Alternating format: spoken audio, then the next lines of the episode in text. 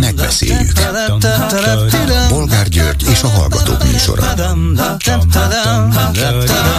A műsor telefonszámai 061 387 84 52 és 061 387 84 53. Jó napot kívánok a Klubrádió mikrofonjánál Bolgár György. Mai műsorunkban beszéljük meg, hogy egyetlen hét alatt kihátrált a Fidesz a napelemeseket sújtó tervéből. A havi szaldó elszámolásból ugyanis, amit Lantos Csaba energiaügyi miniszter jelentett be néhány nappal ezelőtt. Most azonban a Fidesz parlamenti csoportjának vezetője Kocsis Máté közölte, hogy a változtatás nem fair a több mint 200 ezer érintett háztartással szemben. Ezt eddig is mindenki tudta, és az is biztos, hogy a miniszter nem hirtelen felindulásból döntött a saját szakállára. De talán még biztosabb, hogy a Fidesz azonnal felmérte, elveszíthet több százezer szavazót, és ehhez a felismeréshez még tüntetést sem kellett szerveznie senkinek. Hát nem nagyszerűen működik ez a közvélemény kutatásokra alapozott illiberális demokrácia. Következő témánk, hogy az országos főrabbi antiszemita horti idézetekkel figyelmeztette a hortit magasztaló Lázár Jánost arra, hogy kit is tart a miniszter kivételes államfőnek és igaz magyar hazafinak. Ki beszélhetne világosabban Horti Miklósról, tette föl a kérdést Frölich Robert, mint ő maga. És hát van mit idézni tőle. Például, hogy én egész életemben antiszemita voltam, zsidókkal soha nem érintkeztem. A zsidók fokozatos kikapcsolására vonatkozó intézkedések folyamatban vannak, és amint meg lesznek teremtve elszállításuk feltételei, ezt végre is fogjuk hajtani, írta Horti. Frölich pedig így folytatja világos és egyértelmű beszéd. Az összes ilyen beszéd miatt nem ismerhettem meg az apám családját és anyám családjának nagy részét. Meglettek teremtve tudnilik a feltételek. De hogy lehetséges, hogy az Orbán kormányt erre kell emlékeztetni 2023-ban, hiszen nálunk állítólag nulla tolerancia van érvényben az antiszemitizmussal szemben. Mit akarhat a kormány a hortikultusz élezgetésével? Mi a véleményük továbbá arról, hogy még az Index portál szerint is elkeserítően indult az új tanév, súlyos tanárhiányjal és sok helyen elviselhetetlen körülményekkel minek, mi lesz az eredménye ennek? Vajon nő-e az elégedetlenség például a pedagógusok körében, esetleg a szülők körében, végül is ők vannak többen, és az ő szavazataikra nyilván ugyanúgy számít a Fidesz, mint a napelemesekére. Szóval lesz-e változás az oktatásban? Mit gondolnak aztán arról, hogy egy friss felmérés szerint egy közös zöld lista. A párbeszéddel és az LMP-vel bejutna az Európai Parlamentbe a szavazatok mintegy 7 százalékával. Adott lenne az út, több ellenzéki pártból csináljunk kevesebbet? Vajon megtanulják-e a leckét? És végül beszéljük meg, hogy az Orbán kormány emeli a tétet. Most már személyében támadja von der leyen az Európai Bizottság elnökét. Szijjártó Péter külügyminiszter szerint Európa nagyon rosszul járt az ő elnökségével. Egyúttal azt is üzenték neki Budapestről, hogy Magyarország megvétózna az európai költségvetés tervezett módosítását. Nyilván ezzel remélve, hogy kizsarolják az uniós támogatások felújítását Magyarország számára. Dupla vagy semmi? De mi lesz, ha Orbán esetleg a semmiben találja magát, és persze Magyarországot? Telefonszámaink még egyszer 387 84 52 és 387 84 53. Háló, jó napot kívánok! Jó napot kívánok, Mészáros László vagyok.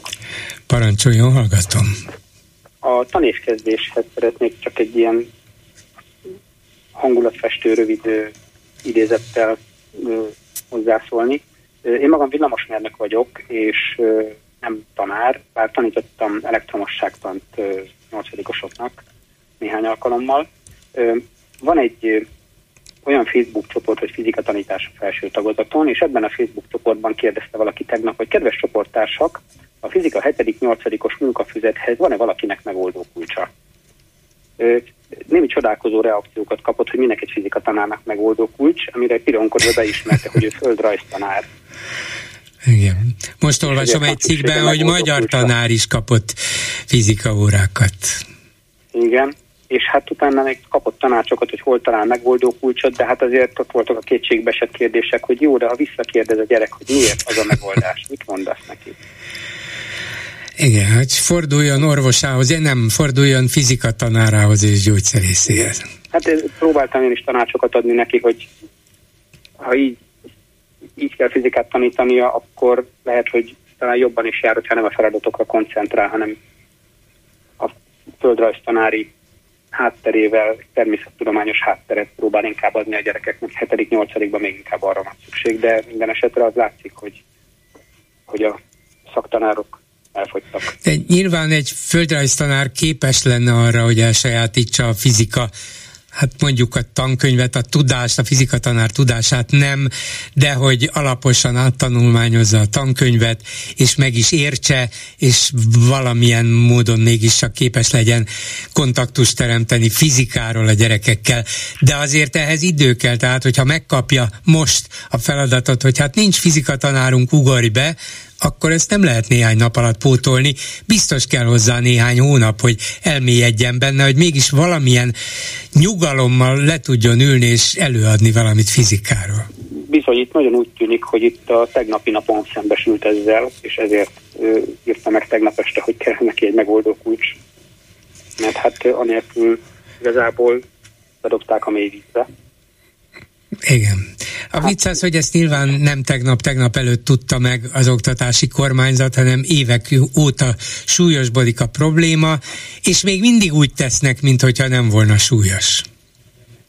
És akkor ott tartunk, hogy, hogy valószínűleg maradtak az oktatásban humán végzettségű tanárok, mert ők azok, akik ö, kevésbé érzik magukat a munkaerőpiacon mobilisnak, ö, bár ez, gyanítom, ez, ez csalóka értés, mert egy pedagógus olyan ahogy a multicégeknél mondják, soft skill-ekkel rendelkezik, amivel bármilyen cégnél ö, jól megállná a helyét, de mégis inkább a humán végzettségűek azok, akik kevésbé merték elhagyni a pályát, és a reál végzettségűek azok, akik bátrabban ugrottak bele valamilyen jobban kereső munkába, ezért lehet az, hogy a fizika tanárok és a kémia tanárok hamarabb elfogytak. Igen de nyilván egy magyar megtörténelem tanár úgy gondolja, hogy én ezt szeretem, ezt akarom. Egy fizika tanár nem biztos, hogy feltétlenül fizikát akar tanítani, az nagyon sokféle irányban tájékozódhat, bár lehet ugye a tanítást ne vegyük ki ezek közül, azt is lehet szeretni, de egy magyar és történelem tanár az, az talán lubickolhat is abban a tudásban, amit megszerzett, és hogy ezt tovább is adhatja a gyerekeknek. Nem biztos, hogy egy más munkahelyen erre alkalma nyílna, úgyhogy sok oka lehet annak, hogy ők kevésbé mennek el.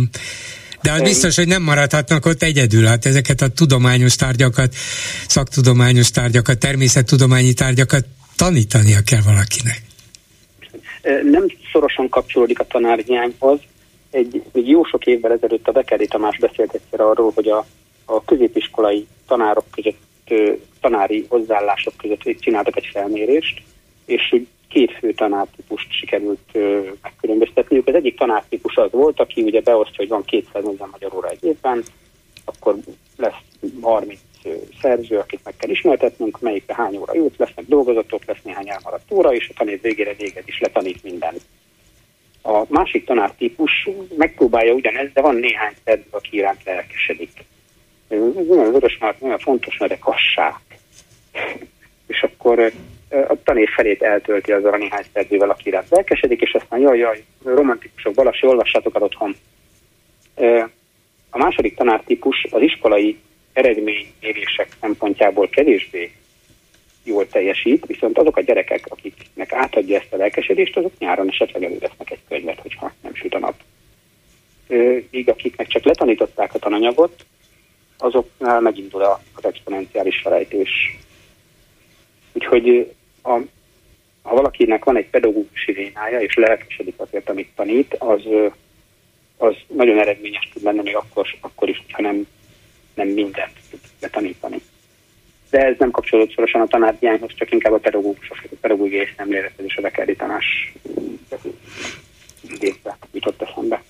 Igen, hát arra vagyok, arra vagyok kíváncsi, hogy ez a mostani tanév, ami láthatóan már eleve zöggenőkkel indult és feszültségekkel indult, meg fogja oldani valamit, vagy egyre súlyosabbá válnak a gondok, egyre több tanár fog felmondani, és előbb-utóbb valamit csinálni kell, feltételezem én, de lehet, hogy tévedek, és úgy is meg lehet úszni a dolgokat, hogy nem csinálnak semmit.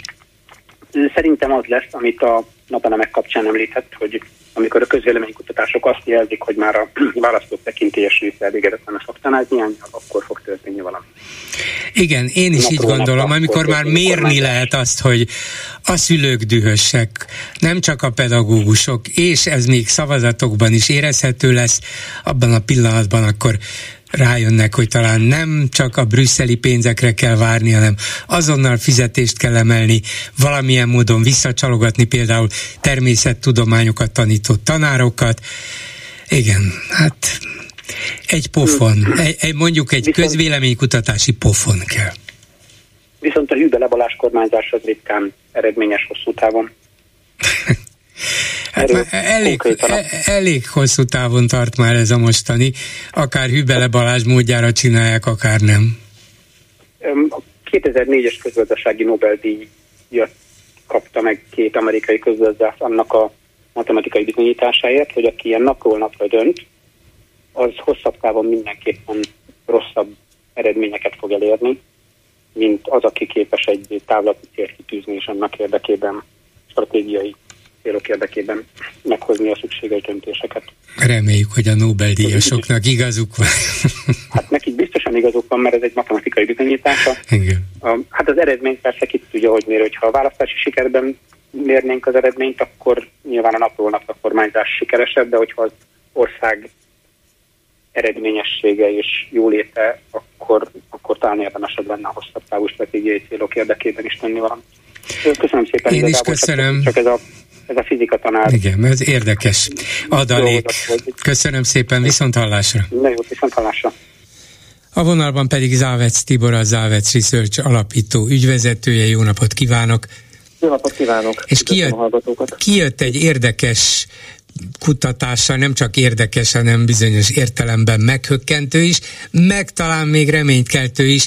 Egy közös zöld lista egy európai parlamenti választáson akár 7%-os támogatásra is számíthatna, és az emberben fölvetődik a kérdés, hogy párbeszéd, LMP, nem tudom, hogy van-e még ezen kívül zöld párt, ez a kettő biztos van, és hát ezek mondjuk a különböző felmérések szerint egy-két százalékos pártok, de ez azt jelenti, hogy kettő meg egy az hét, vagy kettő meg kettő az hét, lehet így számolni? Hát itt semmiképpen nem lehet számolni, azért a túlzás lenne.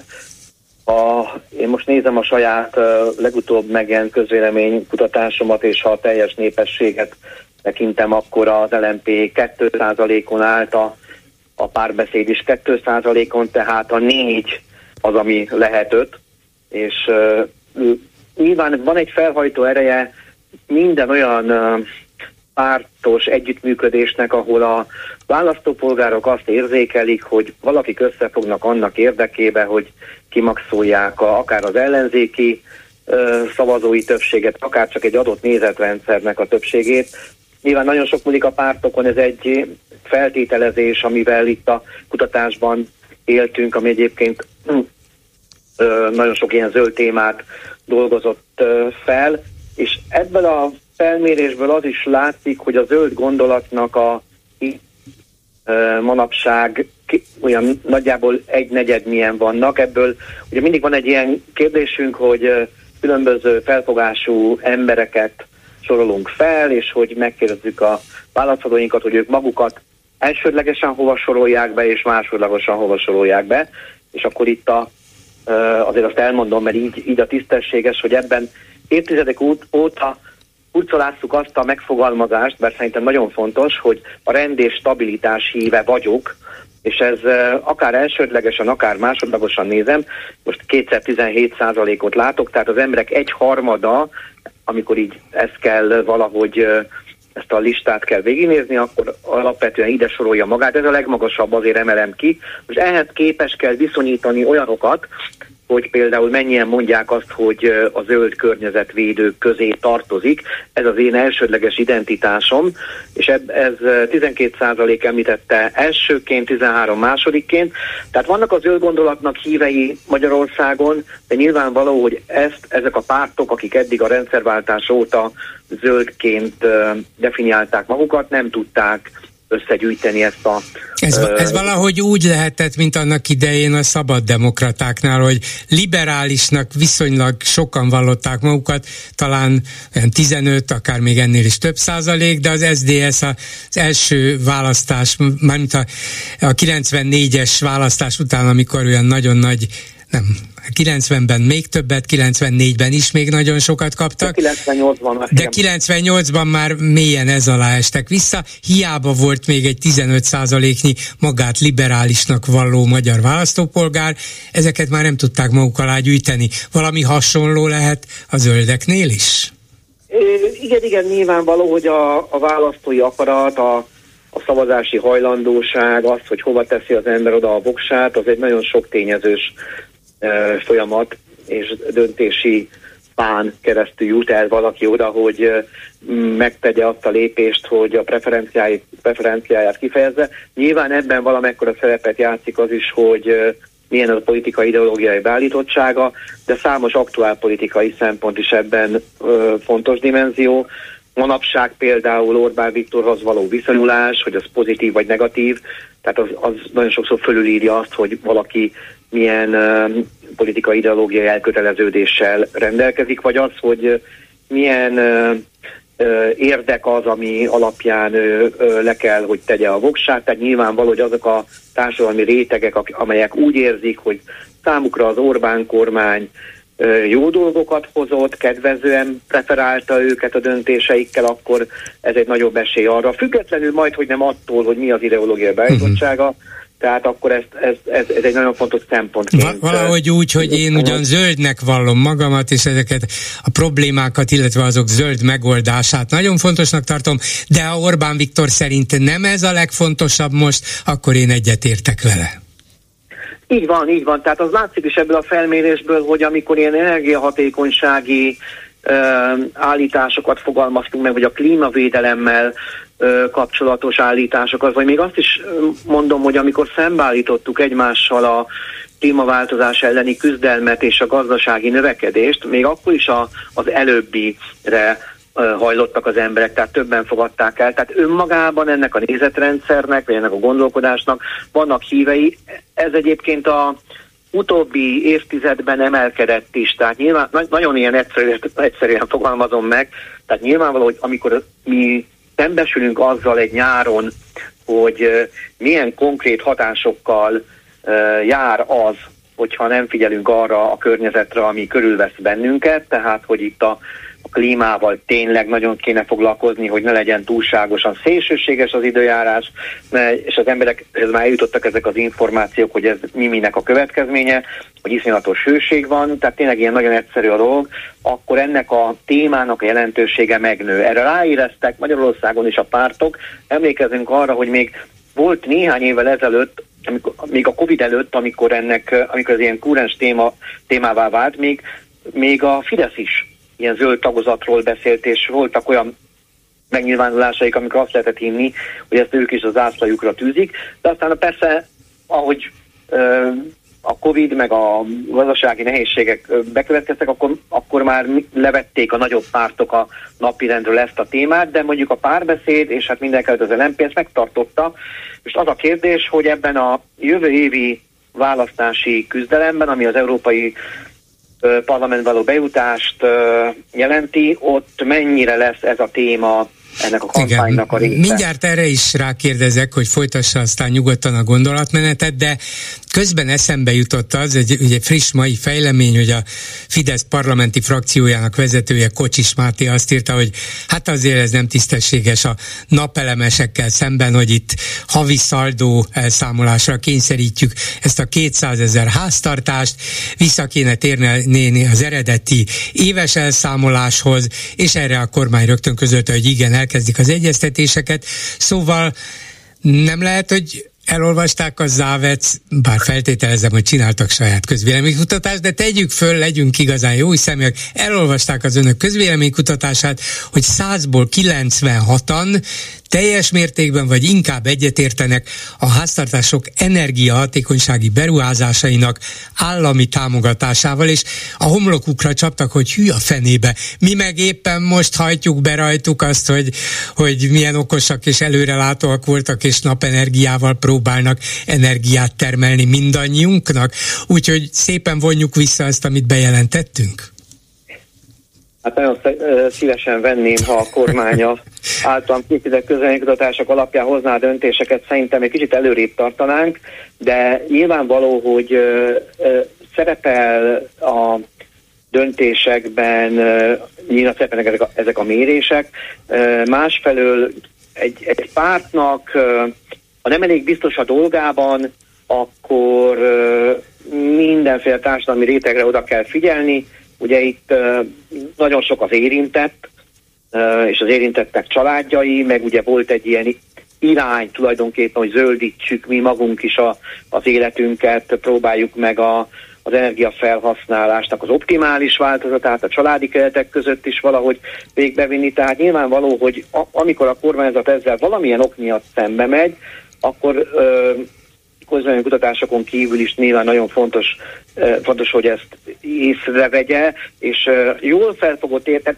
Nyilván ennek van egy társadalmi hatása, hogy, hogy tényleg nem érdemes feszültséget kelteni ott, ahol, ahol ennek nincsen tere, a, a, van egy fejlődési irány, ami a zöldítés, a, a klíma védelme, akkor ezzel nem érdemes szembe menni, ha ez egy többségi álláspont, de másfelől meg azt gondolom, hogy, hogy jól felfogott érdeke a, a, a politikai haszonszerzésnek, a szavazat megtartásának az, hogyha nem húz újat olyan rétegekkel, akik esetleg emiatt meggondolnák azt, hogy ö, rájuk szavaznak, mert ez az egész gondolatkör azért, hogy ö, napelemet ö, teszek a házamra, vagy, vagy nem, ez azért nem feltétlenül a, a kormányzati ellenzéki dimenzió persze, uh, persze, persze. Valószínűleg e, nagyjából egyformán oszlik meg, persze, hogy kormánypárti igen. ellenzéki, én napelemet akarok, fontosnak tartom, igen, igen. Még, még hasznos is nekem, hát e, ennek nem valószínű, hogy sok köze van a politikai nem, hovatartozáshoz. Nem, nem választópolgárok vagyunk, azt gondolom ennek a döntésnek a meghozatal,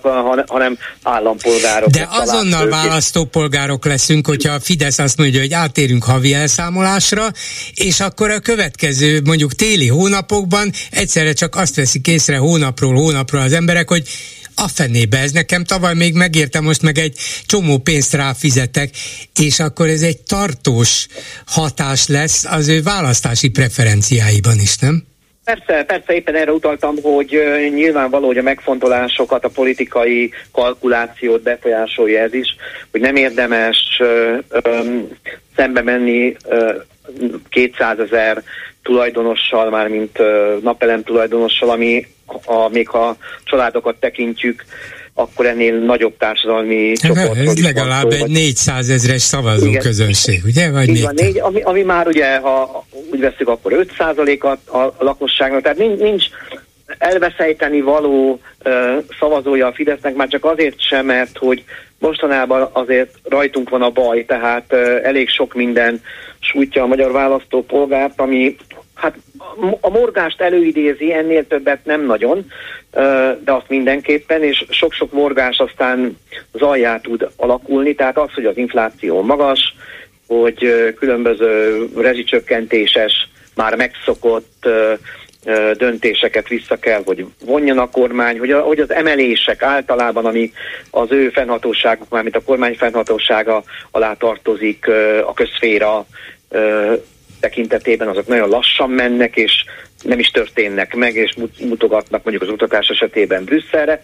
Tehát, hogy sok olyan, olyan egzisztenciális ö, csapás éri most a magyar társadalmat, hogy ezt nem érdemes a kormányzatnak fokoznia, nyilván ezzel, ezzel kalkulálnak, és akkor valahol, ahol nem fáj olyan nagyon, visszalépnek. A Fidesznek a történetében előfordult ilyen. Nem is rég olvastam pont egy olyan valami eszmefutatást, hogy ez már már a ez a netadóhoz hasonló. Ami De igen, csak nem kellett hozzá tüntetés szervezni, elég volt igen. megmérni nyilván, hogy az igen, emberek igen. dühösek. Igen, igen, de azért valány dühös ember is nyilván kiváltja a reakciót. Tehát, hogy itt, itt, itt azért ezek a politikai kalkulációk számítanak, és nyilván a Fidesz el fogja viselni, ha egyel kevesebb európai parlamenti mandátuma lesz, mint mondjuk legutóbb. Ez nem egy prognózis részemről, de azt el, mert ezt nem lehet így mit tudni, de el fogja viselni. Azt már nyilván nehezebben viseli el, hogy az ugyanazon a napon szervezett és megvalósított választáson esetleg... Ez önkorm, el, önkormányzati választáson el, igen, önkormányzati választáson elveszít olyan városokat, kerületeket, amik most megvannak, nem szerzi meg Budapestet, gyengében szerepel nagyvárosokban, tehát hogy ez mind-mind szerintem itt a, a kalkulálásban igen, igen, igen. Akkor térjünk is át a választásra, tehát a felmérésének arra a részére, hogy párbeszéd LMP közös lista 7%-ra számíthat. Lehet, hogy itt van egy egyesítő zöld gondolat, és ez erős, legalábbis ha jól teszik föl a kérdés, és az emberek ebben a, ebben a keretrendszerben gondolkodnak, akkor lehet, hogy a szavazási hajlandóságuk is megnő.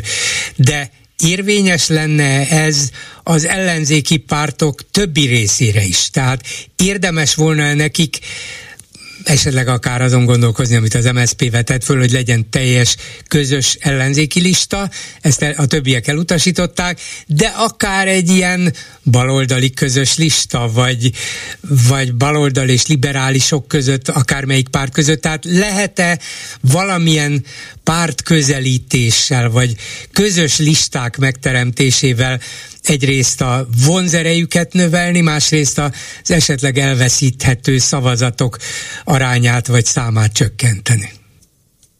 Ugye, ha megközelítjük a választópolgárok felől, akkor ez a, a, a felvetés, ez megállja a helyét már, mint hogy valami fajta összefogás, egységesülés, közös platform kialakuljon.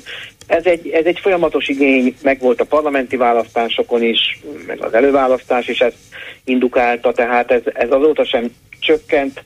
Tehát ha innen nézem a választópolgár felől, akkor van igény, szerintem most olyan nagyon nagy nyomás nincsen. Tehát az, a, az, a, az, hogy most akkor meg lesznek büntetve majd az ellenzéki pártok, mert nem fognak össze. Szerintem ezen túl vagyunk, már csak azért is vagyunk túl, mert abból az összefogásból maga Márkizai Péter, a volt miniszterelnök jelölt, és a Jobbik már kiszállt, tehát mondjuk ezek a választópolgárok, akik az ő kedvükért voltak benne, valószínűleg nem, ezt a nyomást nem helyezik. A többieknek is eléggé, hogy mondjam, ez a, ez a fajta ilyen erejük elveszett, de az igény megvan, tehát hogy jó néven veszik. De a másik oldalon meg az van, hogy az ellenzéki pártok nyilván versenyt is futnak egymással, és itt már nagyon más érdekek vannak. Tehát azért az nem véletlen, hogy az MSZP vetette föl, mert nekik ez egy megmenekülési lehetőség, a számok valahol ott a 5% környékén szoktak mozogni ebben a biztos pártban, vagy alatta.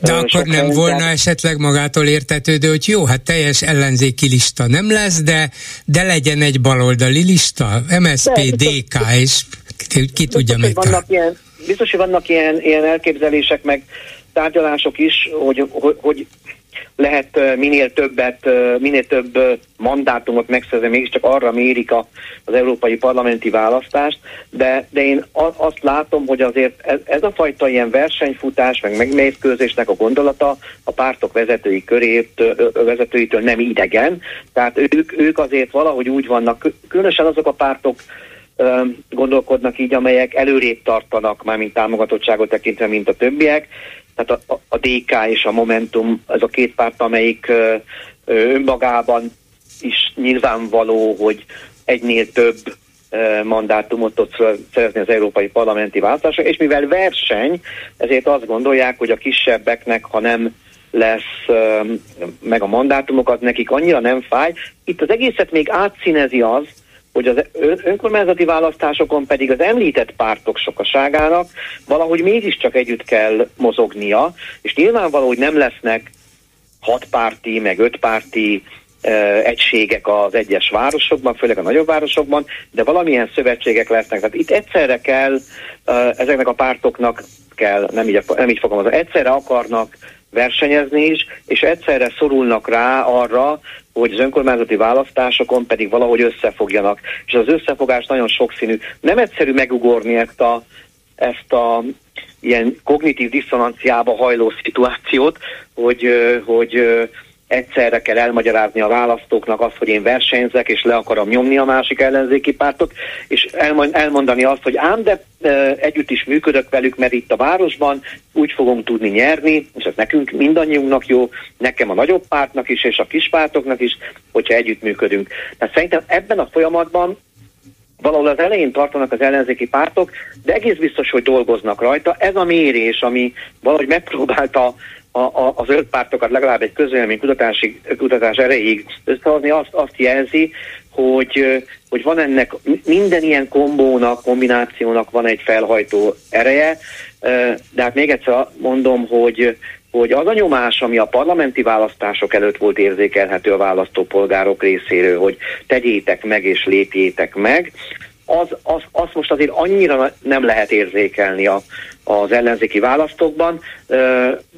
Mm, de jó néven vennék, ha valami fajta ilyen egységes, akár baloldali, amit említett, akár balliberális, de ez főleg egy, egy, egy főpolgármesteri poszt meg, megtartásához, egy ellenzéki többség megtartásához a fővárosban létfontosságú, és hát vannak szerintem olyan vidéki nagyvárosok, megyeszékhelyek, ahol jelenleg ellenzéki vezetés van, de ha nem történik meg a, ott azokban a településeken az ellenzéki összefogás, akkor az, az elveszíthető az ellenzék számára. Most nem akarom itt végsorolni, de vannak ilyenek, ahol ez... De szerintem a felismerés azokon a területeken megvan. Az országos politika egy picit ettől el, eltér.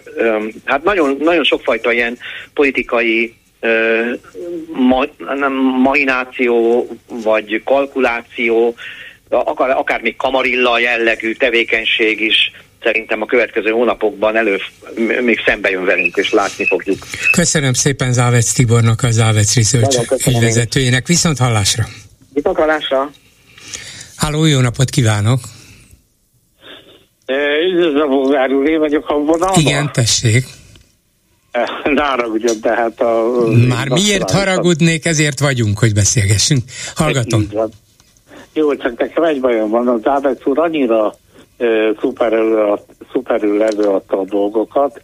Nekem egy a bajom van az Ábec úrral, meg mindenkivel, hogy ne arra ugyan, de egy szuper, tevezzük úgy, hogy ilyen piramis csúcsról előadta az okoskodást, holott ugye arról szól a történet, hogy egy választókerületben, vagy egy városba hogyan néz ki az, hogy ki kire szavaz?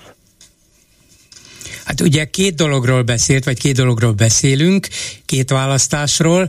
Ők azt mérték meg, hogy egy európai parlamenti választáson egy zöld közös lista milyen támogatásra számíthat, és ott látta ezt a felhajtó erőt, párbeszédek, LMP, lehet, hogy egyenként összeadjuk az ő szavazataik számát, nem tennék ki a hetet, így viszont, hogy egy közös listát feltételeztek, a megkérdezettek azt mondták, hogy akár 7 százalék közülük rájuk szavazna. Ez nem ugyanaz, mint hogyha Budapesten lennének, mert itt eleve egy ilyen mm, általános közös támogatás kellene, a zöldek meg mások külön-külön listái nem elégségesek. Itt össze kellene az ellenzéki pártoknak fogniuk ahhoz, hogy le tudják győzni a Fideszt. E, valószínűleg nagyon szépen levezette ezt az egészet, csak a helyzet a következő. Én itt lakom Budán, ismerem itt a egész budapesti hát tevezők, hogy politikai helyzetet, és én Lengyöngyösön, ahol most tevezünk úgy, hogy ez egy járási fékhely, és minden egyéb ilyen baromság, bocsánat, minden egyéb ilyen politikai helyzet ott megjelenik, ott is jelen vagyok, és én azt látom, hogy borzasztó ez az egész, és hát nem mondom azt önnek, hogy akkor majd be kell számolni, vagy be is, illetve be is számolok ennek erről az egészről egy, egy pár hónap múlva. De egy a lényeg, hogy mindenki ebben az országban, így úgy vettem észre, hogy mindenki utálja ö, a másikat, ö, senki nincs egyetértésben a, azzal, ami, amit a, akár a saját ö, politikai ö, közösség is van.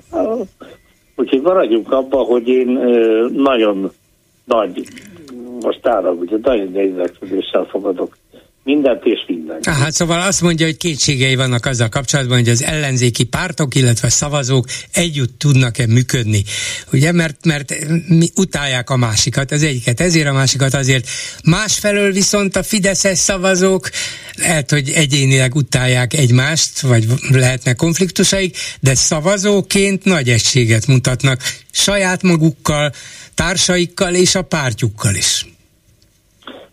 Ebben teljesen egyetértek, és megmondom önnek őszintén, én elég sok helyen itt megnyilvánulok a Facebookon, és egyre borzasztóbb ez az egész, de nem tud az ember teljesen tisztességesen nem azt mondom, hogy nyilatkozni, hanem egyre inkább azt látja, hogy senkinek nincs, vagy illetve bocsánat, nagyon, nagyon sokaknak van egy negatív kritikája a rendszert, illetve nem tudja hol kifejteni, és hát ebbe, hogy jönünk is, bocsánat, ugye nem, vagy bocsánat, nem azt, hogy önök, hanem önök az egyik egy lehető legjobb formátum, ahol meg lehet nyilatkozni, és látja ez a borzasztó az egészben, hogy most arra úgy mi már beszéltünk jó pár egy-két évvel ezelőtt, és akkor azt mondta, bolgárul nem vacakoljon itt az egésszel, nára ugye most ezt mondom, úgyis megmarad a, a frekvencia, hát akkor átbuktam, hogy a nagykönyvvel meg van írva, úgyhogy hát, e, maradjunk ebben, hogy, hogy én most itt egy ilyen hétköznapi leszerepelt hallgatójuk vagyok önnek. Jó? Hát nem leszerepelt hallgató, legfeljebb csalódott hallgató, hogy nem maradt meg a frekvencia, nem? Jó, de ne haragudjon hát, ebben, meg az ki, volt a, igen. Uh, bocsánat, a kellemetlen, rémke, kellemetlen, hogy azt elmondom, hogy akkor verszettünk 40 ezer forintért egy ilyen, tudja, ilyen uh, ezt az rádiót, internetes rádiót, amin az internetes internet, rádiót, igen, de mindegy adjuk a fedébe, tehát tettünk egy ilyet, és akkor még ott itt kell, kell vele vasszakolni, stb. stb. De egy a lényeg bolgárul, hogy mindenkit meg akarnak ölni, és nem akarom azt mondani, hát nem megölni, ez talán túlzás, le akarnak nyomni, vagy mindenkire, mind, mindenkit függővé akarnak tenni tőlük, saját maguktól, nem? Azt akarják, hogy mindenkire legyen valamilyen befolyásuk, mindenkit um, tudjanak így vagy úgy irányítani, terelgetni, ölni nem akarnak szerencsére, azért ez egy nem, nem lényegtelen különbség. Jó, csak ugye egy a baj, hogy annó, bocsánat, hozzá teljesen eltértünk a témától, hogy én annak idején megírtam valahol, hogy jaj, de szuper ez a tájról Andrea, tudja, aki ilyen uh, szuperül, nem tudom, pár száz milliót uh, sikerült ugye gyereségként bekönyvelnie, és képzelj el, hogy miután ezt kitette, hogy hát az Andrá nekünk egy példaképünk, tehát a lőlő Andrája, igen. Ezt föltettem a netre, hát most kapaszkodjon meg, utána én is lefogom a pofámat, mert, bocsánat, mert ugye megkaptam azt, hogy, hogy hát én is sehol sem vagyok, de azért az összes uh, ismerősödnek elküldtek egy vírust az én nevembe. Ajaj. Tehát, tehát, tehát tényleg az, hogy ez a ezt jobban ismeri, vagy bocsánat, én is ismerem mint ö, egyszerű szerkesztőjéről, ön ö, korrekció, illetve az ön ö, hát nevezzük úgy, hogy tehát próbálunk ugye visszavenni a dolgokból, úgyhogy hát ilyen világban élünk, drága bolgár úr. É, hát érdekes világban élünk. Nem unatkoznánk, ha nem ilyen volna. Köszönöm szépen, viszont hallásra. Én köszönöm a türelmét, és viszont hallásra önnek minden jót. Háló, jó napot kívánok! Jó napot kívánok, üdvözlöm Bolgár úr, Szerénéni vagyok. Ön az a megtestesült jóság és a... Jaj, de kedves! Túlzás, túlzások nem, esik. nem, nem, nem, én ezt, ezt vallom. Én csak azért telefonáltam be, ja, Lázár Jánossal kapcsolatban gyorsan leírtam egy kicsit, hogy én egy 83 éves, mint találkoztunk, hadi árva vagyok. Soha. Nem öleltem meg az édesapámat, mert a ronkanyarba halt meg. Azt mondtam, nem sírok, de nem bírom megállni. És ez mind a Horti műve volt, mikor elvitték az apámat fiatal korába. Nem jött vissza. Nem kaptam tőle egy ölelést, egy jó étpuszit, egy simogatás soha. Jó lenne, ha ez a nagy okos Lázár János utána nézne a dolgoknak, mielőtt bármit is nyilatkozik és isteníti a hortit. Valószínűleg ut- tudja ő, utána nézett, csak valamilyen... Nem nézett utána, nem nézett utána, mert akkor az igazságot mondta volna Bolgály. Gondolja? Igen. Valószínűleg igen, tudja igen. ő, csak Mint valami... az a, akiket elvittek a gázkamrákba, hogy hívják azt, aki most nyilatkozott, írt nekik. Ja, fő rabbi, Frölich Robert? Igen, igen, igen, igen, igen, igen. Utána nézett és megmondta. Lázár is azt az előtt vallja, hogy én, én, nekem, nekem, enyém, enyém. Igen, ez így van, de valószínűleg van egy olyan mozgatórugója is neki is, meg a többieknek is, hogy Tudjuk mi persze, hogy mi történt a horti rendszer alatt, de mégis a magyar társadalmi jelentős részében van valamilyen nosztalgia, hogy mégis visszaszerezte az elcsatolt országrészek egy, egy részét, hogy ő egy, egy új országot tudott volna teremteni, hát ha nem így végződik a háború, és ő nem is volt olyan rossz, mert Hitler volt az, aki ezt kikényszerítette tőle, és ez a, ezek a ezek a mm, gondolatok még mélyen benne vannak a magyar társadalom jelentős részében, a szörnyűségeket, a tragédiákat nem Hortinak tulajdonítják, másra terelik, másra terhelik, az a németek, a nácik bűne, mi mindenkivel rendesek lettünk volna, és ezért a Donért sem Horti a felelős, Auschwitzért sem Horti a felelős, ha, ha békén hagynak minket a németek, akkor mi boldogan élnénk. Ezt az érzést próbálja erősíteni, és erre próbál ráülni az egész Fidesz, hogy hát mi vagyunk ennek a gondolatnak a folytatói. Igen, de én meg azt mondtam, hogy Lázár Jánosnak, hogy János, ha nem szóltál volna, bölcsmörtál volna. Ez igaz. Ez, igen. Másik, a nagy képűsége elnézést, nem létező bicska kinyílik a zsebembe, amikor hallottam, hogy a vasutasokkal kapcsolatban is utasítom, hogy a, ha nincs pénzből, csináljanak meg mindent. Én is utasítom a, a Orbánt, meg, meg mindegyiket, hogy nekem adjanak, mint nyugdíjasnak, már adják ide, most, mert nekem most kéne a, a pénz, amit elvettek tőlem. Akkor miért nem teljesítik azt? A semmiből nem tudnak adni, de maguknak mindent tudnak adni. Aztán még egy valamit, csak az, hogy Jóisten nem siet és nem felejt. Azt üzenem neki. És a kedvélyeket nagyon megalázza, és ezt a nagy képűségét, ezt, ezt egy kicsit, hú, olyan bőr van a képén, hogy ezt, ezt el nem tudom mondani.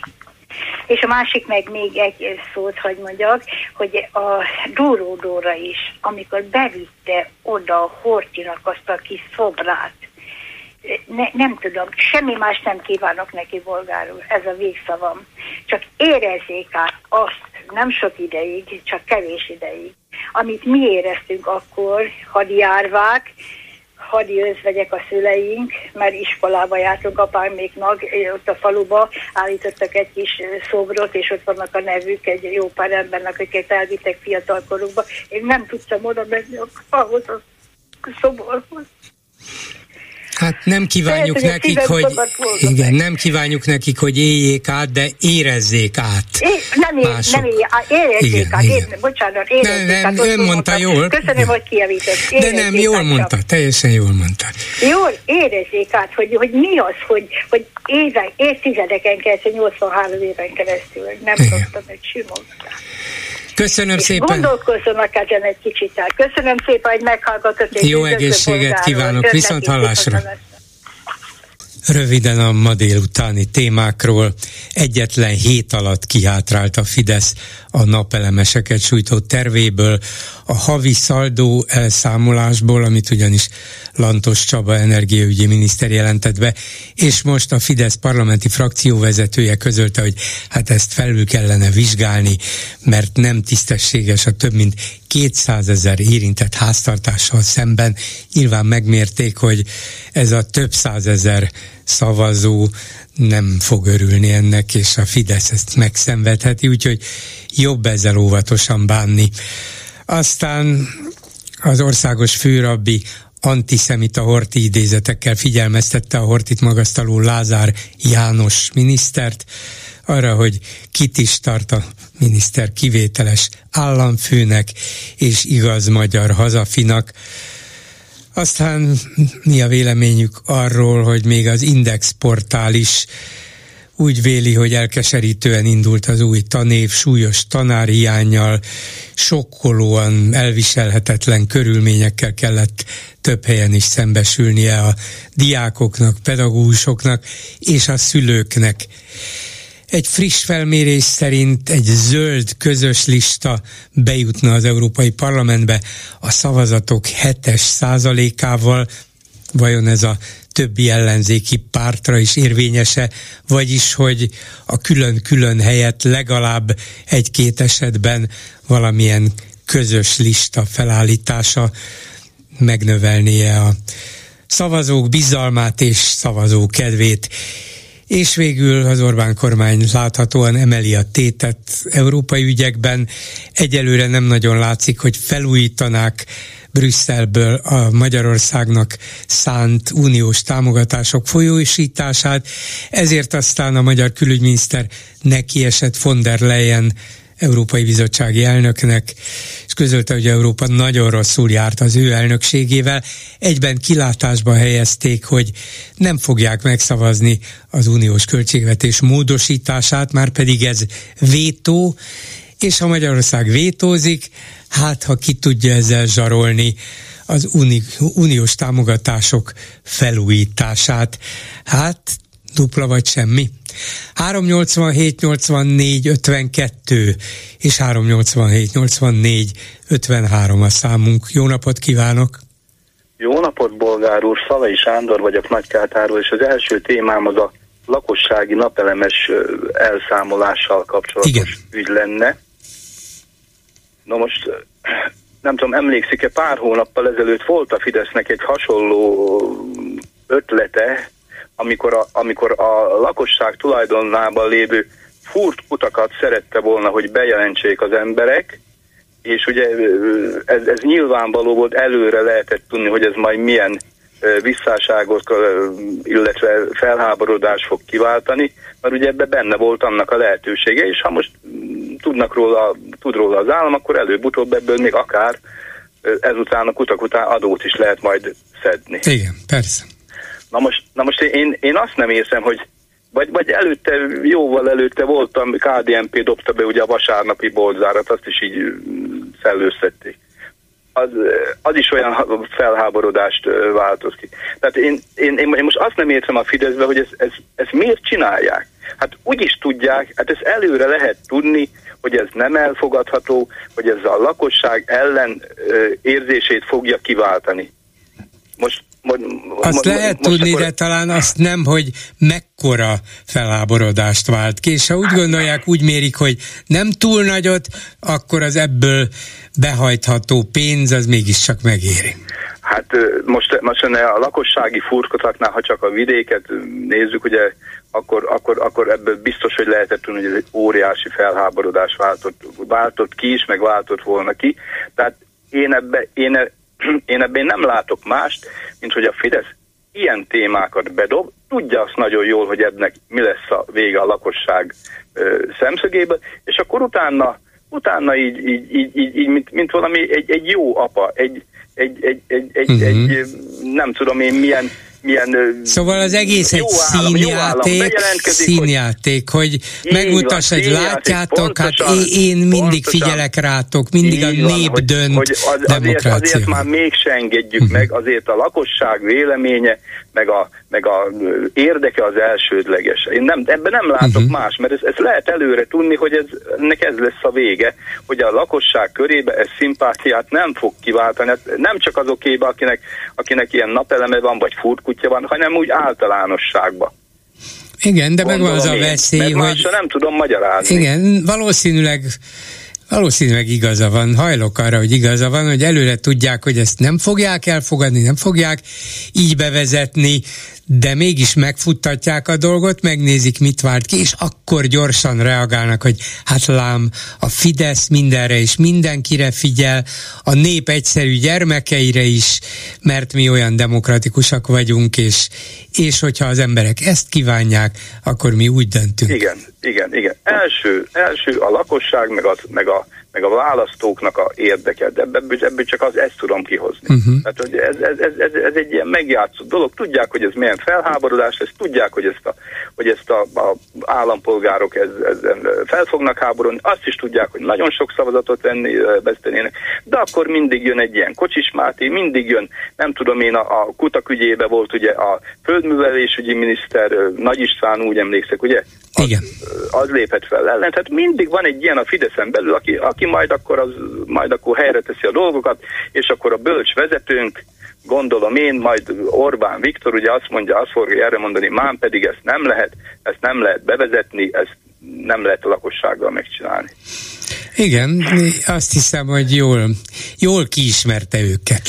A másik témám az pedig a, az pedig a Horti idézet. Hát én, én, én, én azért a Lázár Jánosnak azért valamit ajánlanék a figyelmébe, hogy ugye Hortinak a uralkodásának mi lett a vége? Egy rombadőlt ország, megszállt ország, lerombolt Budapest, stb. stb. stb.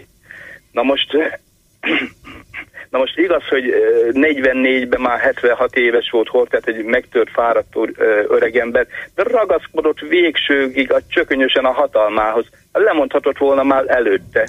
Hát nem, nem kényszerítette senki ahhoz, hogy ő ragaszkodjon a kormányzói székhez.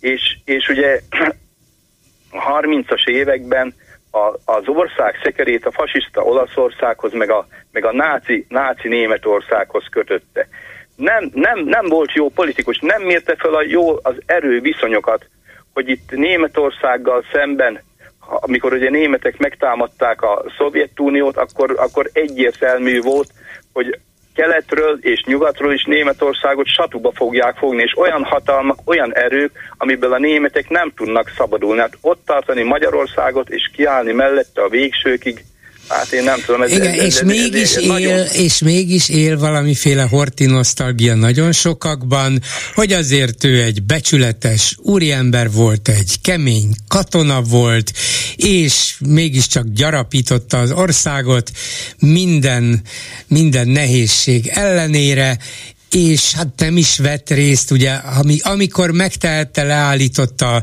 a zsidók deportálását, de közben azért úgy elbújtatva mégis csak ott volt, hogy hát nem szerette a zsidókat, de hát vannak ezzel néhányan így Magyarországon, szóval még ezt se ítélik el, valószínűleg sokan ebben az országban, kimondva talán nem, de de úgy szép csendesen, hogy hát jó, tudjuk, hogy mi volt a véleménye, és hát a gyilkolást azt nem helyesléseljük, de az a németek bűne volt, nem Hortié. Szóval nagyon sok olyan fajta megbúvó gondolat és érzés van ebben az országban, amit ha a Horti címszó alatt és név alatt egyesítenek, akkor az lehet, hogy egy óriási tömeg.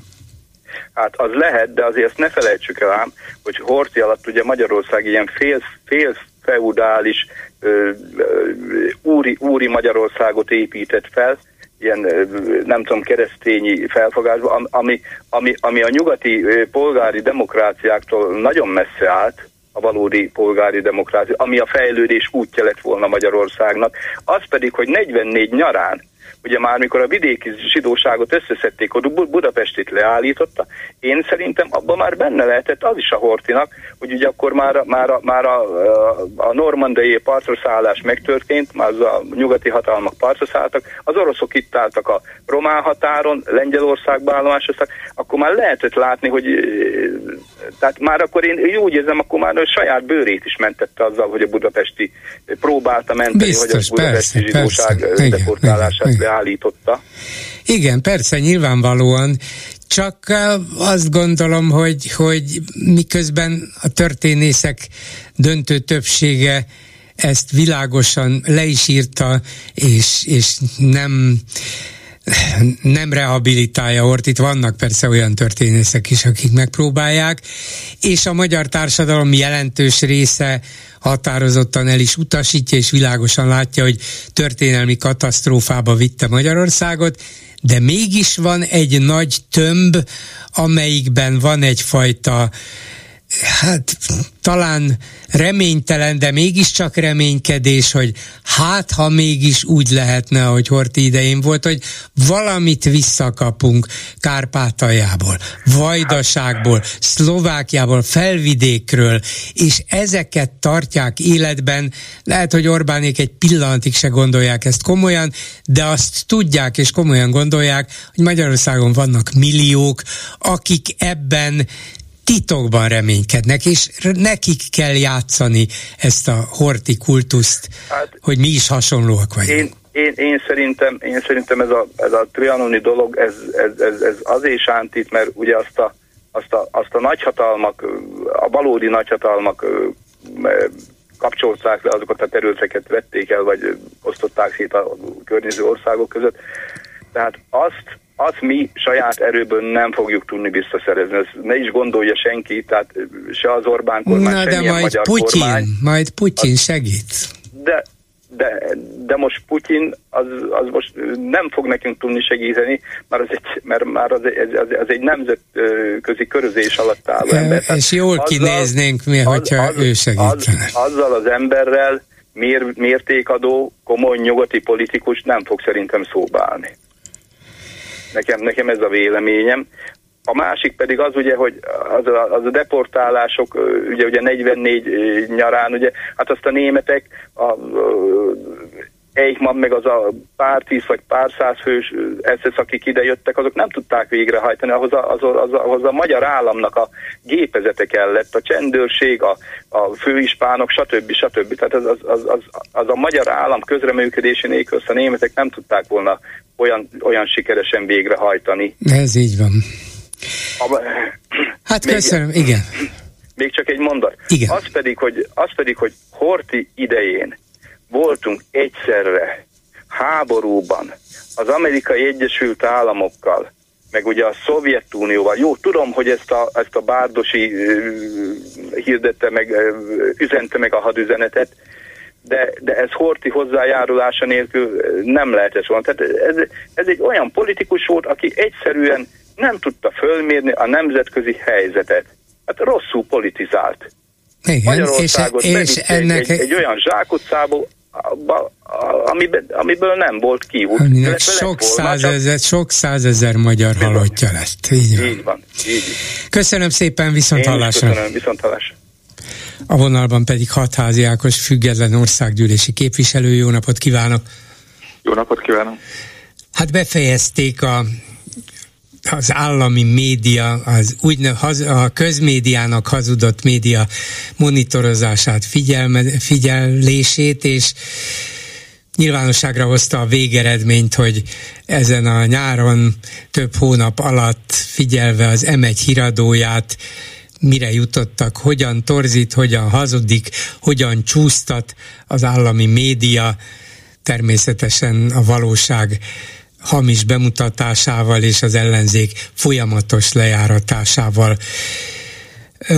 Mindjárt megkérdezem konkrétan is, hogy mire jutottak, mert nyilván még nem sokan olvasták az ön Facebook oldalát, de mindenek előtt egy rövid összefoglalót adjon, hogy érdemes volt ezt csinálni? Más eredményre jutottak, vagy akár az ön számára is meglepő eredményhez jutottak, ahhoz képest, amit már eddig is tudtunk erről az állami médiáról? Hát sajnos nem, meg nem meglepő módon nem. A, a végeredmény az ugyanaz lett. Nekem ami meglepő volt, hogy még olvasni is mennyire kínos volt ezeket a dolgokat. Igen, Tehát, fájda, a, tulajdonképpen fáj, fájdalmas, igen, így van. Igen, igen, és nagyon tisztelem azt a honfitársunkat, aki ezt magára vette ezt a feladatot, hogy 50 híradót, esti híradót megnézett, néha 6 órás, néha fél nyolcas.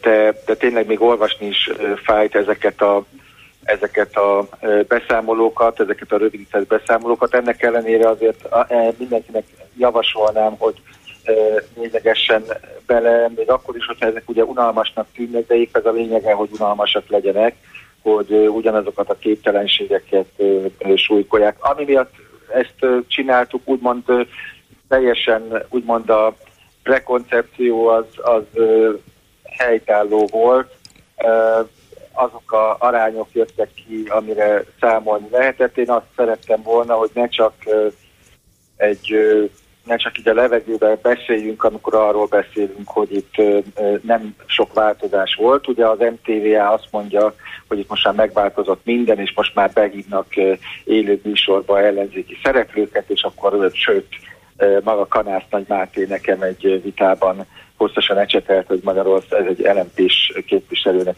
képviselőt hívnak így, és hosszasan ecsetelt, hogy itt demokrácia van Magyarországon, és hát milyen jó, hogy most már bemehetnek az MTV-ába, de én szerettem volna de nem csak arról beszélni, hogy ö, ö, probléma van, hanem számszerűsítsük, ahogy a korrupciónál sem csak azt szoktam mondani, hogy blokknak, hanem ugye meg szoktam mutatni konkrétan, hogy hogyan. Na most ebből a számszerűsítésből kiderül, hogy a, a televíziós híradások többsége az lényegében a kormányzat sikereinek felhangosítása jelentéktelen vagy akár jelentősebb események kapcsán, vagy olyan áleseményeknek a bemutatása, amelyek szintén a kormányzat számára kedvezőek, és jó képet mutatnak róluk, másfelől az ellenzék lejáratása, az Európai Unió, a Nyugat, az Egyesült Államok folyamatos kritizálása, a veszélyek felnagyítása például a migrációé, és csak nyomokban található mondjuk ellenzéki vélemények ismertetése, de ezek még ráadásul nem is a legfontosabb kérdésekben, hanem csak olyan illusztrációs jelleggel, hogy hát azért vannak ellenzéki politikusok, és ezek 20-30 másodpercben mondanak is valamit valamiről. Szóval egy egészen eltorzult kép az országról és a világról, amit nagyon szép ábrákon is bemutatnak, de mit csinálnak vele azon kívül, hogy itt van előttünk, meg lehet nézni? Viszik-e hát valahova? Hát ez, ez, ez sajnos ez ugye még sajnos ez is feladat, mert ahogy mondtam, az ellenzéki kollégák többsége az az vagy becsukja a szemét, vagy nem tudom, nem akarja látni ezeket a tényeket, és sajnos még mindig vitatkozni kell azon például, hogy akkor van-e értelme bemenni, ha véletlenül valakit, akit úgy gondolnak, hogy nem olyan nagy probléma, és aki nem fog durva dolgokat mondani, behívnak, vagy van-e értelme elmenni mondjuk tüntetni a Kunigunda utcába. Tehát én egy úgy lettem nevelve, hogy engem soha nem erővel neveltek a szüleim, hanem próbáltak meggyőzni, nem tehetek más, mint hogy megpróbálja számokkal és tényekkel meggyőzni embereket. A érdekesek nagyon a számok, ezt nagyon gyorsan azért felolvasnám, itt előttem vannak. Gyakorlatilag 50 adást néztünk meg, és a, ez a honfitársunk ez uh, szakértő is egyébként, de másodpercről másodpercre vette a fáradtságot, és megnézte az íreknek a hosszát, és a végén megnézte, hogy ha összeadjuk ezeket a másodperceket, akkor hány százalék szólt mondjuk az ellenzék véleményéről, és hány százalék szólt a kormányról. És azt tudjuk mondani, hogy hogyha a teljes adásidő a 100 százalék, akkor abból 56 ment ilyen semleges témákra, hogy nem tudom én, kis cica született a, a állatkertben, meg nem tudom, szép volt az idő, vagy meleg volt az idő, vagy hideg volt az idő, vagy valahol katasztrófák voltak. Viszont 4 százalék, fantasztikus eredmény, 4 százalék, a hírek 4 százalék, a műsoridő 4 százaléka az ellenzéki vélemények bemutatásáról szólt. Ez úgy néz ki, hogy minden híradóban egy perc, vagy hogyha jobb napja van a szerkesztőknek, akkor másfél perc jut az ellenzéki pártokra, kimennek, minden ellenzéki párt minden nap tart egy sajtótájékoztatót, és akinek esetleg a témája éppen olyan, amit nem zavarja annyira, úgy gondolja a propaganda az emberek fejét, akkor abból egy 20-30 másodpercet bemutatnak. Ez az ellenzéki vélemények megmutatása, de hogyha véletlen olyan van, ami megzavar, akkor rögtön mellé tesznek egy sok perces, 4-5 perces reagálást a Fidesz részéről, amire elmondja a Fidesz az ő narratíváját. Most ez 4 százalék, tehát ez a, a 50 adás teljes műsor idejének 4 százalékát tette ki, 44 százalék viszont a kormány propagandát, a kormányzati híreknek a ö, számait. Ö, ez úgy néz ki, hogy az ellenzék lejáratása az 12%-ot kapott, a migrációs veszély az 11%-ot, a kormányzati sikerek ö, bemutatása szintén 11%-ot, az USA bírálata az 6%-ot, és az EU bírálata, érdekes mostanában nem a sorosodás ment, ez 4%-ot kapott. És én azt tudom, hogy mire, ugye az volt a kérdés, hogy ez mire jó, ez arra jó, ha bárkiben fölmerül. Szokták kérdezni itthon is, külföldi újságírók is, politikusok itthon is lehet vitatkozni, külföldi politikusok is kérdezni, hogy Magyarország demokrácia-e, akkor most már ugye nem mondhatom azt, hogy nem hívnak be ellenzéki politikusokat, mint 2018 meg 22 között, most már kifinomultabbak a módszerek, behívnak ártalmatlan politikusokat, akikről tudják, hogy biztos, hogy nem fognak csúnya dolgokat mondani, és a híradóban meg tudom mondani tényszerűen, hogy az állami híradók hány százalékában van ellenzéki vélemény. Erre, Na most legalább annyira fontos egy ilyen, egy ilyen monitorozásban, híradás figyelésben és értékelésben, összefoglalóban, hogy mi az, amit nem mondtak el az MTV-ában. Mondjuk biztos vagyok benne, hogy hogy hát vadmacska születéséről beszámoltak, de Mészáros Lőrinc legújabb jachtjának megszületéséről gondolom nem volt szó. Nem, amikor ez kijött ugye a sajtóban, megláttuk a képeket, és aznap egyetlen egy hajós hír volt, az pedig az, hogy a Dunán egy sajnálatos módon egy édesapa a gyerekeivel felborult, amikor kikötött, de szerencsés módon nem, nem mindenkit kihaláztak, tehát nem, nem halt meg senki. Ez volt a hír, ami, ami hajót érintett volna. Természetesen egyetlen szó nem volt erről a jachtról. Ennek ellenére azért valószínű, hogy például ez a jacht a maradék független sajtóban is viszonylag sok embert elérhetett, ugye ezek a kis óvatos megnyilvánulások Gulyás Gergelytől azt jelentik, hogy ez azért valószínűleg sok emberhez eljutott, de, de amikor mindig megkérdezik, megkérdezzük egymástól, hogy hogy lehet ezt engedni, vagy hogy engedhetik, vagy mit szólnak ehhez a, a, a fideszesek, akkor tessék elhinni, hogy ö, ö, ö, arra jók ezek a híradók, és arra jó a propaganda, hogy bármennyire is hihetetlen, sok millió ember nem hallott még, vagy nem látta ezt a hajót, vagy hogyha csak hallott róla, akkor sem látta ezt a hajót. A híradóból biztos, hogy nem látta. És azzal van-e tennivalója, vagy egyáltalán benne van -e ebben az összefoglaló jelentésben, hogy jó, hát látjuk, hogy mennyire torz a híradások összetétele és tartalma, de legalább annyira jellemző, hogy a különböző Fidesz számára kellemetlen és egyébként nagyon fontos és jelentős hírek hiányoznak ezekből az összeállításokból. Szóval van-e erre vonatkozó tényadat is, felsorolás is? Én úgy emlékszem az elmúlt hónapokból, hogy amikor ilyen napra készen közölte egy-egy egy-egy adásnak a tartalmát, akkor ott benne szerepelte az is, hogy hát ezen a napon például a független média beszámolt erről, arról és amáról, mindez nem szerepelt az állami tévéhíradóban. Ezt összességében is összegyűjtötték? Ezt ugye maga ez a tényanyag, ez elérhető marad természetesen a honlapon, és ugye ez egy olyan anyag, amit, amire bármikor lehet hivatkozni.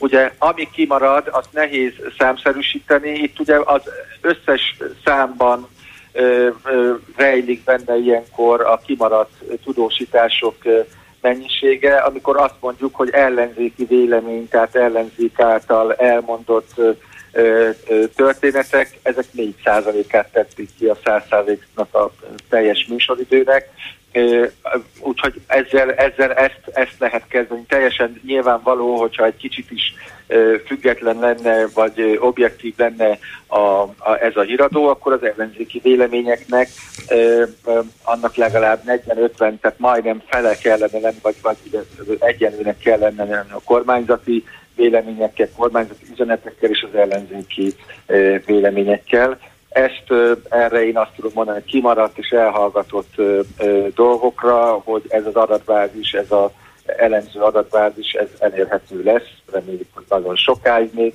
és erre mindig lehet hivatkozni. Na most tekintve, hogy ön így is, úgy is, sőt amúgy is hazaárulónak számít, gondolom erről sok, nem is egy papírja van, hanem sok. Nem gondolkozik azon, bár ez nyilvánvalóan extra pénzbe kerül, hogy esetleg lefordítassa az Európai Unió egyik, vagy talán legfontosabb nyelvére, és eljuttassa az Európai Bizottsághoz, vagy valamilyen illetékeshez. Ők is tudják persze úgy általánosságban, de itt van egy konkrét összeállítás arról, hogy hogy hazudnak a közpénzén. Igen, ezt, ezt, ezt tervben van, és nem gondolom hazaárulásnak. A azt is tudni kell, hogy jelen pillanatban az Európai Unió asztalán van egy új szabályozás, ami a, amit a, a magyar viszonyok ihlettek, ez az új média szabályozás, amelyik a, a közmédia részét is érintheti, de elsősorban ugye a kormányzati hirdetéseket, ugye a propaganda egyik lába az a állami kézzel irányított állami média, és a másik lába az pedig a hirdetések, a kormányzati hirdetések. Van erre törekvés, tehát nem igaz, hogy nem látják az Európai Unióba, hogy ez mennyire probléma. Muszáj látniuk, mert nyilvánvaló, hogy amíg egy állami televízióban az ellenzék összesen 4% műsoridőt kap, addig nem beszélhetünk tiszta választásokról, valódi választásokról, már pedig ugye, ha az Európai Uniós választást nézünk, akkor ha a magyar választás nem tiszta, nem valódi, akkor az egész sem valódi. Tehát olyan nincs, hogy akkor a magyar rész nem demokratikus, a teljes választás pedig demokratikus, nem lehet elkülöníteni. Ad abszurdum olyan is lehet, hogy a, a végeredményt, az, hogy milyen koalíció tudja majd irányítani az Európai Uniót, is befolyásolhatja, hogy Magyarországon az állami médiával és a fizetett kormányhirdetésekkel megtévesztik a magyar embereket, és emiatt nem beszélhetünk valódi választást. Néhány hete egy ismert közéleti szereplő Palotás János, egykori országgyűlési képviselő, ismert vállalkozó, fölvetette, hogy az ellenzéki pártoknak az Európai Bizottsághoz kellene fordulniuk, és fölhívniuk a figyelmét arra, hogy Magyarországon nem lehet tisztességes, szabad választásokat tartani jövőre, amikor az Európai Parlament képviselőit választják meg, mert például a médiához való hozzáférés, meg a hirdetésekhez, kampányok támogatásához való hozzáférés messze nem egyenlő. És ez az ön vizsgálata is lényegében ezt támasztja alá, de az ellenzéki pártok részéről nem igen érzem a kedvet vagy a hajlandóságot arra, hogy egy ilyen levélben felhívják legalább az Európai Bizottság figyelmét arra, hogy a dolgok itt nem zajlanak tisztességesen, és legalább dupla vagy tripla figyelemmel kövessék azt, hogy mi zajlik Magyarországon. Szóval volna értelme annak, hogy mondj, azt mondják az ellenzéki pártok, hát ezt úgy is tudja az Európai Bizottság évek óta. Igen, tudja, de ha mindenki belenyugszik abba, hogy úgy is tudják, most mit csináljunk, akkor talán ez így is marad. Nem volna értelme valamilyen akciónak?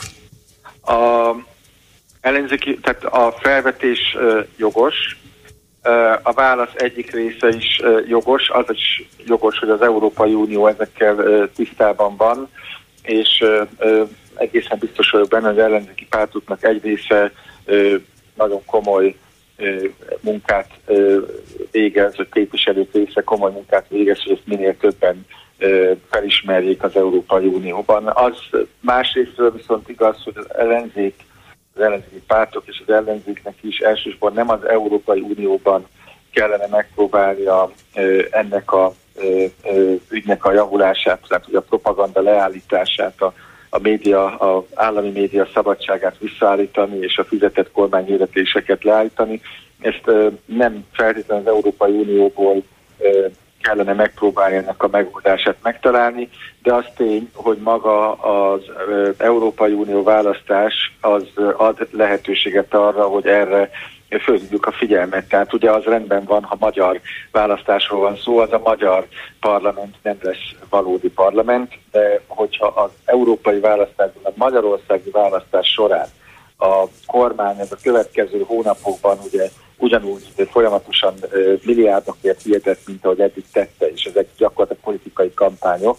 Az ellenzéknek pedig ugye az utolsó hetekben lesz lehetősége kampányolni, akkor nyilvánvaló ez a magyar választás nem valódi választás. Onnantól kezdve az Európai Uniós választás sem tisztességes választás, de én nem frázisnak gondolom, hanem nagyon is komolyan gondolom, hogy igazán erre a kormányra elsősorban itthonról lehetne nyomást gyakorolni, erről már önnel is sokat beszéltünk, és nyilván fogunk is majd.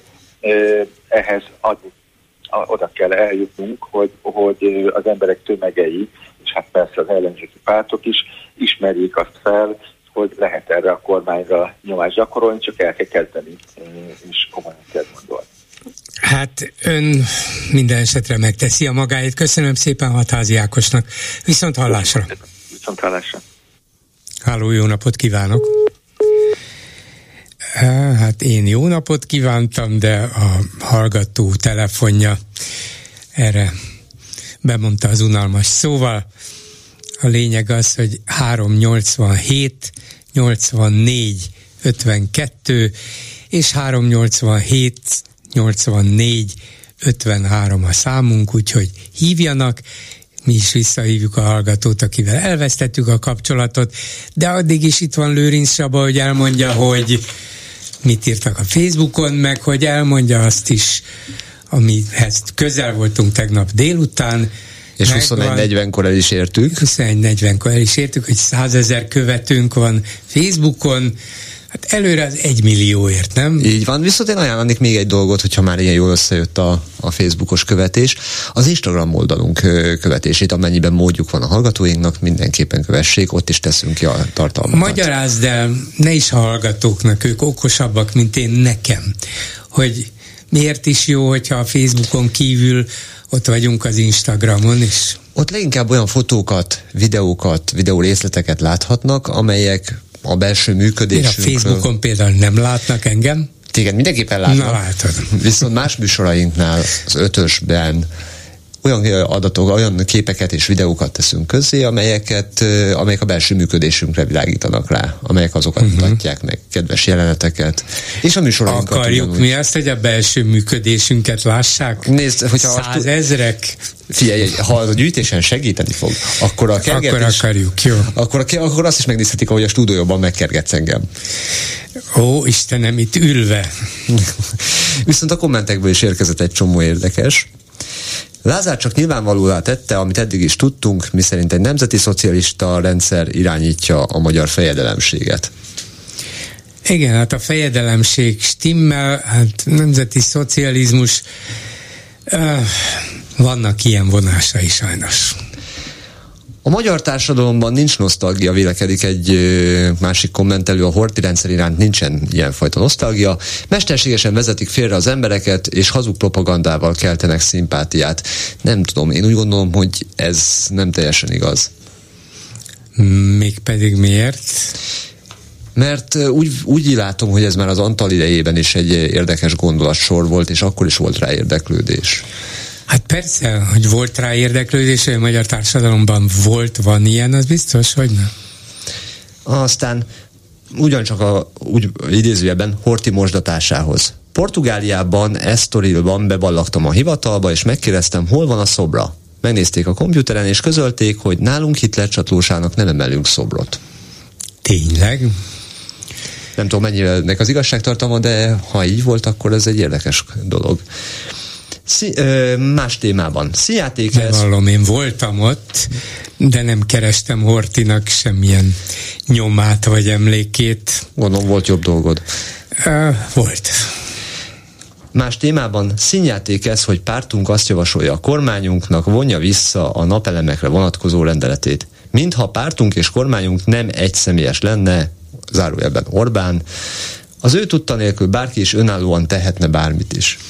Igen, hát ez nyilvánvaló, ezért lehet, hogy annak hallgatónak volt igaza, aki fél órája azt mondta, hogy szerinte előre tudták, hogy, hogy ez lesz, nem akarták ők bevezetni ezt a havi szaldót, ezt a havi elszámolást, csak bedobták, hogy utána eljátszhassák, hogy ők mennyire figyelnek az emberekre, mennyire megfogadják a kritikát, a bírálatot, és az embereknek ez rossz, akkor a Fidesz bizony mindenkinek megsimogatja a buksiját, és azt fogja mondani a kormánynak, hogy hát legyetek már belátóak, hát az embereknek ez nem tesz jót, és a Fidesz meg a kormány belátó lesz.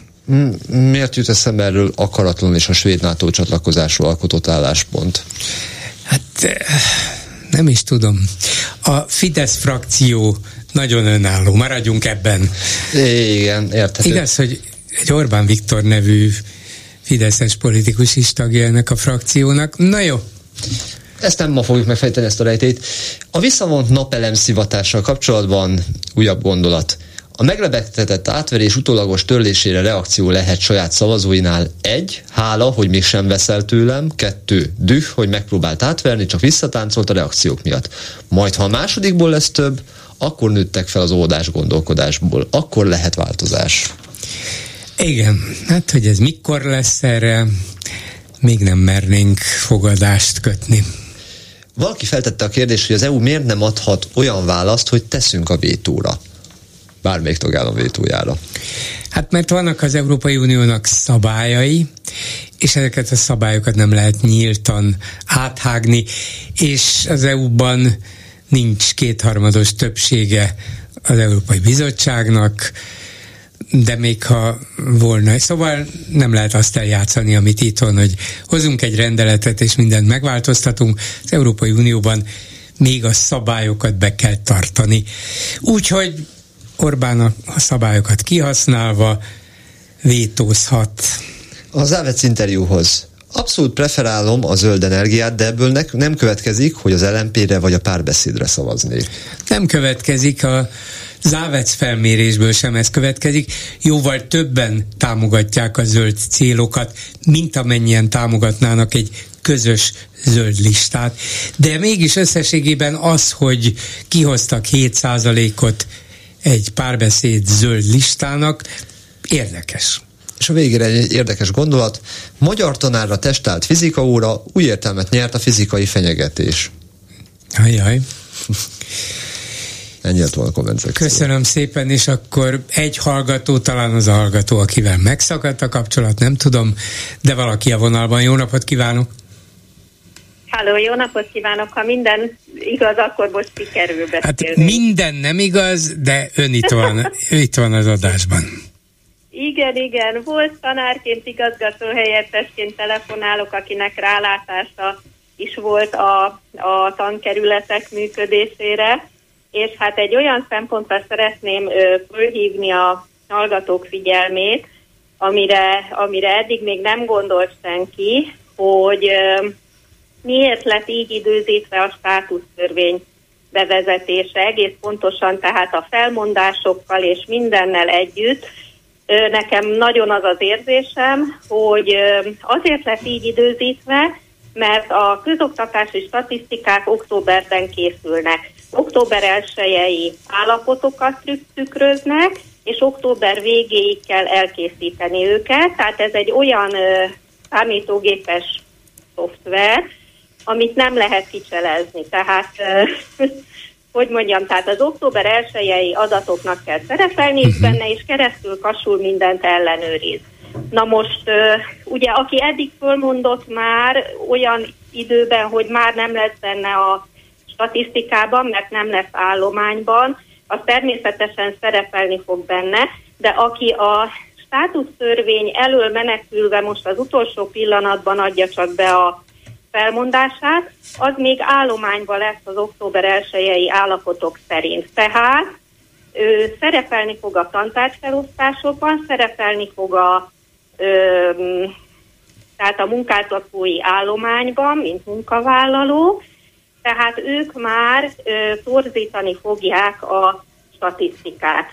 Hát ez nagyon fontos, hogy lássuk. Igen, ez egy érdekes szempont, tehát lehet, hogy novemberben már nem fogod dolgozni, de még a statisztikával kimutathatják, hogy hát a helyzet nem is olyan rossz.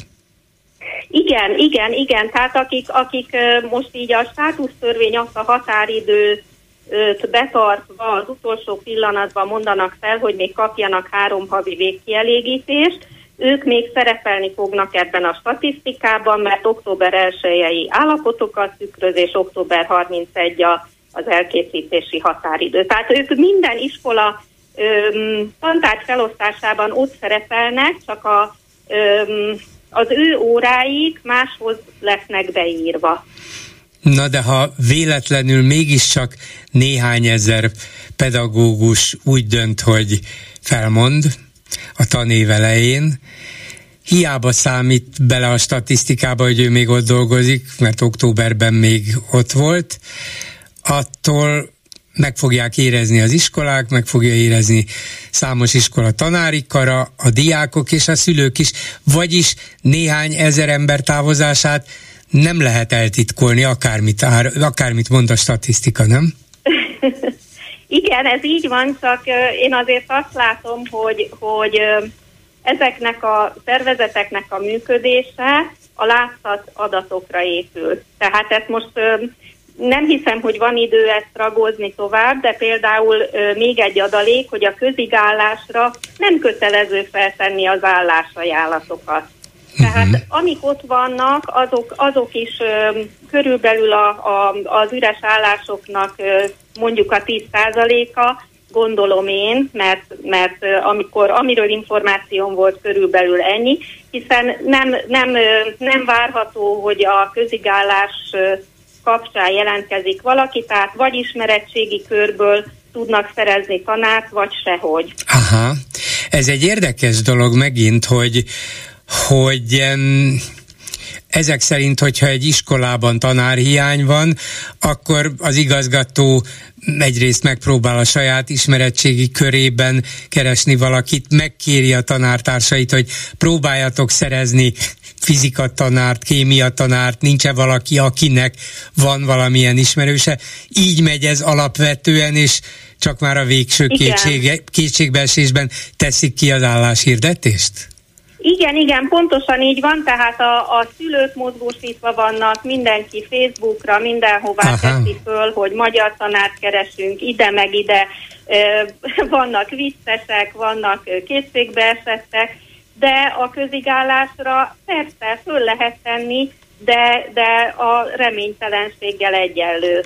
Aha. Hát végül is sokkal több emberhez el lehet jutni ezen a közvetett módon.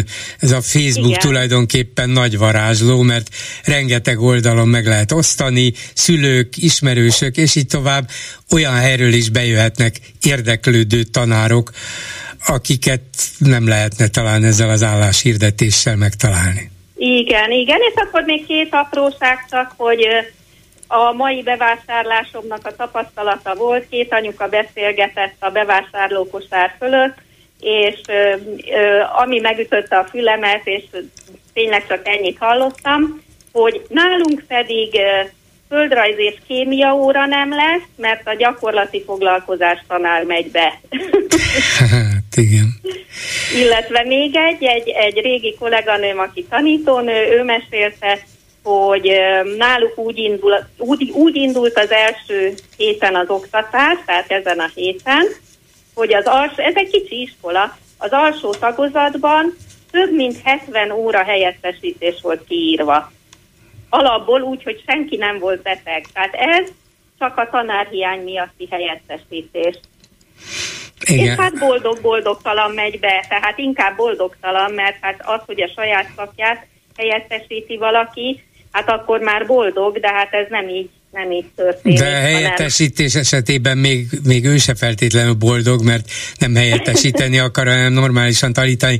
Ugye a régi, régi vicc szerint nem tud úszni, na és ha megfizetem, szóval, hogyha hirtelen a kormány azt mondaná, na jó, feladom, nem várok az Európai Unióra, megcsinálom magyar költségvetésből, fölemelem 50%-kal a pedagógusok bérét azonnal, sőt, bizonyos keresett munkakörökben, tehát természettudományos tárgyaknál adok 80%-ot, mm, merjünk nagyot álmodni akkor hirtelen meg lehetne találni ezeket a tanárokat, vagy ez már elszállt, ezt legfőjebb csak évek kemény munkájával lehetne valahogyan helyrehozni és, és oda vonzani ehhez értő embereket?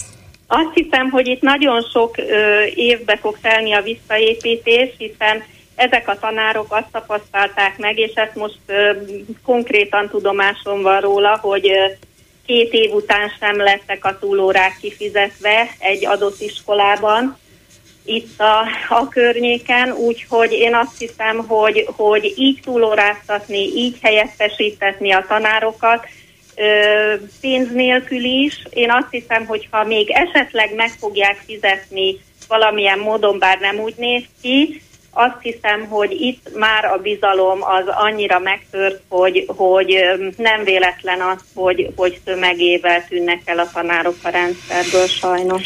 Szomorú vagyok. Köszönöm szépen. Viszont hallásra. igen, igen, viszont hallásra. Háló, jó napot kívánok! Jó napot, üdvözlöm Önt és a hallgatókat! Hallgatom. Halló. Na, hát én boldog új évet és jó reggelt kívánok minden szülőnek, aki most megdöbben, hogy nincsen tanár. Leginkább azoknak, akik nem voltak el tavaly, vagy hát a tavalyi tanév végén vagy során tüntetni. Nekik üzenem, hogy volt most elsőjén egy próbatüntetés, most szeptemberben lesz egy komolyabb, nagyobb, el lehet menni, és lehet hangot adni az elégedetlenségnek. Már amennyiben valamelyik szülőt ez zavarja, amelyeket nem zavarja, egészségére, hogy nincs tanár a gyerekének. Hát lehet, hogy abból indulnak ki, hogy zavar ugyan, de hát hiába megyek tüntetni, attól még nem lesz fizika tanár. Jó, de ez a mellékszám, amihez hozzászóltam. Amihez hozzá szeretnék szólni, az a Orbán Viktoros Tucker Carlson interjú, ami augusztus 21-én történt. Én nem szoktam propagálni a Mini Putyinnak a interjúit, de azt ajánlom mindenki nézze meg, mert egy praktizáló elmebeteget láthatunk megnyilvánulni aki kiosztja Amerikát, benyal Putyinnak, iszonyat sületlenségeket beszél, és nagyon érdekes, hogy nagyon szépen tud disztingválni, hogy igen, igen, most a Biden adminisztráció minket nem szeret, de hát ez nem az amerikai nép, ugye az amerikai kormány az nem egyenlő amerikai néppel, ezt le, le, kifejti, de amikor ugye őt támadja bárki, az ő politikáját, vagy az ő aljas húzásait, akkor rögtön bebújik mögé, meg ön mögé, hogy a magyar népet támadják, akkor nem tud disztingválni nép és kormány között. Illetve ahogy elmondja, hogy hívják vissza azt a, izé, Trumpot, meg mit tudom én, ha most valaki Amerikából szólna be, hogy hívják vissza Gyurcsány, meg hívják vissza Bajnait, szerintem már habzó szájjal örjöngene a külügyis Kiutasítanák az amerikai nagykövetet. Mondom, kiutasítanák Budapestről az amerikai nagykövetet, Biztos. hogy hogy mernek beleavatkozni. Beleszólnak a mi szuverén belügyeinkbe, és ő kakadúit habzó szájjal pörögne a kamerák előtt, de ő, Orbán Viktor, ő beleszól nyugodtan Amerika belügyébe, hogy hívják vissza a Trumpot, meg csinálják ezt, meg csinálják azt, és elmondja, hogy az amerikai népnek mit kéne csinálnia. Teljesen nagy rém, teljesen nagy nyomít az ember. Csinál. Mindenkinek ajánlom, hogy nézze meg ezt a fél órát, megéri, mert félelmetesen bemutatja, hogy hol tart az az ember agyilag, meg hogy Meg is lehet nézni, de a miniszterelnök honlapján ott van az egész szóról szóra, úgyhogy lehet élvezni. Köszönöm szépen, hogy fölhívta rá a figyelmet, mert felejthetetlen valóban. Viszont hallásra! Viszont hallásra! Ezzel a megbeszéljük mai műsora véget ért. Készítésében közreműködött Král Kevin, Lőrinc Csaba, Erdei Tünde Simon Erika és Kemény Dániel, Bolgár Györgyöt hallották, viszont hallásra holnap, most pedig jön az Esti Gyors. Esti Gyors, a hírek háttere. Az iskola áll, a neonok világítanak, vannak tanárok is még, be tudott menni a gyerek, Kicsit még mindig izgulunk, hogy melyiküket küldik el az előző tanévi engedetlenség miatt, és ki az, aki a státusztörvény hatására távozik. Már így is vannak veszteségek, nagyobb probléma ez, mint a máló vakolat. Igaz, náluk legalább nem kerültek ki bölcsvezérünk gondolatai a falra. A 80-as években nálunk csak annyi volt Lenintől, hogy tanulni, tanulni, tanulni. Kádár beszédei nem voltak kiplakátolva, nem tartott rá igényt, ahogy szerintem Orbán sem személyesen. A különbség annyi, hogy a késő kádárkori párt bürokraták már nem érezték szükségét így bevágódni a főtitkárnál. Az egész balhéból annyi maradt, hogy a frissen átadott és valóban pazarul felújított, gyakorlatilag újjáépített Csepeli gimnázium falán most egy kicsit még látszik a nyoma az ideológiai térfoglalásnak. Nem tudom, hogy most örülnöm kellene, hogy ennyi önkorrekciós képesség még van a rendszerben, vagy már régen túl vagyunk azon a ponton, ahonnan nincs békés visszaút. Szárad a friss vakolat, lassan beleolvad a környezetébe, a gyerekek pedig már akkor is leszarták, amikor kint volt. Lehet még azt sem tudják magukról, hogy nem simán csak kamaszok, hanem őrhelyek. Szerintem jól szórakoznának rajta, de ha nem muszáj, ne áruljuk el nekik. Kárpát Iván vagyok, ez az Esti Gyors, a hírek után kezdünk. Esti Gyors, a hírek háttere.